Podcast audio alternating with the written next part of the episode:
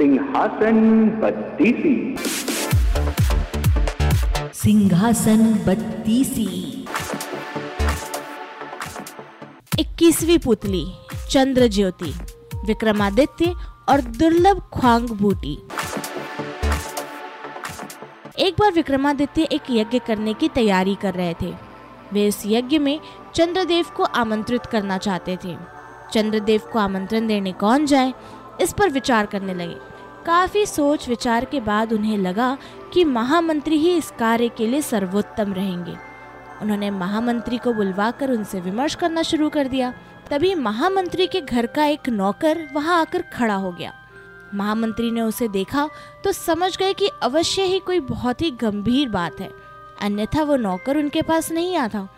उन्होंने राजा से क्षमा मांगी और नौकर से अलग जाकर कुछ पूछा। जब नौकर ने कुछ बताया तो उनका चेहरा उतर गया और वे राजा से विदा लेकर वहाँ से चले गए।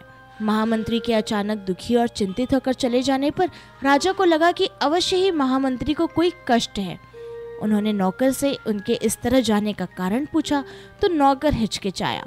जब राजा ने आदेश दिया तो वो हाथ जोड़कर बोला कि महामंत्री जी ने मुझे आपसे सच्चाई नहीं बताने को कहा था। उन्होंने कहा था कि सच्चाई जानने के बाद राजा का ध्यान बढ़ जाएगा और वो यज्ञ होने वाला है, उसमें व्यवधान होगा। राजा ने कहा कि महामंत्री उनके बड़े ही स्वामी भक्त सेवक हैं और उनका भी कर्तव्य है कि वे उनके कष्ट का हर संभव निवारण करें। तब नौकर ने बताया कि महामंत्री जी की एकमात्र पुत्री बहुत लंबे समय से बीमार है। उन्होंने उसकी बीमारी एक से बढ़कर एक वैद्य को दिखाई, पर कोई भी चिकित्सा कारगर नहीं साबित हुई। दुनिया की हर औषधि उसे दी गई, पर उसकी हालत बिगड़ती ही चली गई। अब उसकी हालत इतनी खराब हो चुकी है कि वो हिल डुल तक नहीं सकती और मरना सन्न हो गई है। विक्रमादित्य ने जब ये सुना तो वे व्याकुल हो गए। उन्होंने राज्य वैद्य को बुलवाया और जानना चाहा कि उसने महामंत्री की पुत्री की चिकित्सा की है या नहीं। राज्य वैद्य ने कहा कि उसकी चिकित्सा केवल ख्वांग बूटी से ही की जा सकती है। दुनिया की कोई अन्य औषधि कारगर नहीं हो सकती। ख्वांग बूटी एक बहुत ही दुर्लभ औषधि है, जिसे ढूंढ कर लाने में कई महीने लग जाएँगे। राजा विक्रमादित्य ने यह सुनकर कहा, तुम्हें उस स्थान का पता है जहाँ ये बूटी मिलती है? राज्य वैद्य ने बताया कि वो बूटी नील रत्नगिरी की घाटियों में पाई जाती है, लेकिन वहाँ तक पहुँचना बहुत ही कठिन है। रास्ते में भयंकर सांप, बिच्छू तथा हिंसक जानवर भरे पड़े हैं। राजा ने यह सुनकर उस बूटी की पहचान बताने को कहा। राजवैद्य ने बताया कि ये पौधा आधा नीला आधा पीला फूल लिए होता है और उसकी पत्तियाँ लाजवंती के पत्तों की तरह स्पर्श से सकुचा जाती हैं। विक्रम यज्ञ की बात भूलकर ख्वांग बूटी की खोज में जाने का निर्णय कर बैठे। उन्होंने तुरंत काली के दिए गए दोनों बेतालों का स्मरण किया। बेताल उन्हें आनंद फानन में नील रत्नगिरी की ओर ले चले। पहाड़ी पर उन्हें उतार कर बेताल अदृश्य हो गए। राजा घाटियों की ओर बढ़ने लगे। घाटियों में एकदम अंधेरा था। चारों ओर घने जंगल थे। राजा बढ़ते ही जा रहे थे। एकाएक उनके कानों में सिंह की दहार पड़ी। वे संभल पाते, इससे पहले ही सिंह ने उन पर आक्रमण कर दिया। राजा ने बिजली जैसी फुर्ती दिखाकर खुद को तो बचा लिया, मगर सिंह की एक बाह को घायल करने में वो कामयाब हो गए। सिंह दोबारा जब उन पर झपटा तो उन्होंने भरपूर प्रहार से उसके प्राण ले लिए। उसे मारकर जब वे आगे बढ़े तो रास्ते पर सैकड़ों विष्ठर दिखे। विक्रम तनिक भी ना घबराए। और उन्होंने पत्थरों की वर्षा करके सांपों को रास्ते से हटा दिया। उसके बाद वे आगे की ओर बढ़ चले। रास्ते में एक जगह उन्हें लगा कि वे हवा में तैर रहे हैं।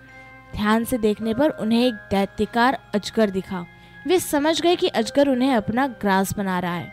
जो ही वे अजगर के पेट में पहुँचे, उन्होंने अपनी तलवार से अजगर का पेट चीर दिया और बाहर आ गए। तब तक गर्मी और थकान से उनका बुरा हाल हो गया। अंधेरा भी घिर आया था। उन्होंने एक वृक्ष पर चढ़कर विश्राम किया। जो ही सुबह हुई, वे ख्वांग बूटी की खोज में इधर उधर घूमने लगे। उसकी खोज में इधर उधर भटकते न जाने कब शाम हो गई और अंधेरा छा गया। अधीर होकर उन्होंने कहा, काश चंद्रदेव मदद करते। इतना कहना था कि मानो चमत्कार हो गया। घाटियों में दूध जैसी चांदनी फैल गई। अंधकार न जाने कहाँ गायब हो गया। सारी चीज़ें ऐसी साफ़ दिखने लगी मानो दिन का उजाला हो। थोड़ी दूर बढ़ने पर ही उन्हें ऐसे पौधे की झाड़ी नज़र आई, जिस पर आधे नीले, आधे पीले फूल लगे थे। उन्होंने पत्तियाँ छुई तो लाजवंती की तरह सकुचा गई। उन्हें संशय नहीं रहा। उन्होंने ख्वांग बुटी का एक बड़ा सा हिस्सा काट लिया। वे बूटी लेकर चलने ही वाले थे कि दिन जैसा उजाला हुआ और चंद्रदेव सशरीर उनके सम्मुख आ खड़े हुए। विक्रम ने बड़ी श्रद्धा से उनको प्रणाम किया। चंद्रदेव ने उन्हें अमृत देते हुए कहा कि अब सिर्फ़ अमृत ही महामंत्री की पुत्री को जिला सकता है। उनके परोपकार की भावना से प्रभावित होकर वे खुद अमृत लेकर उपस्थित हुए हैं।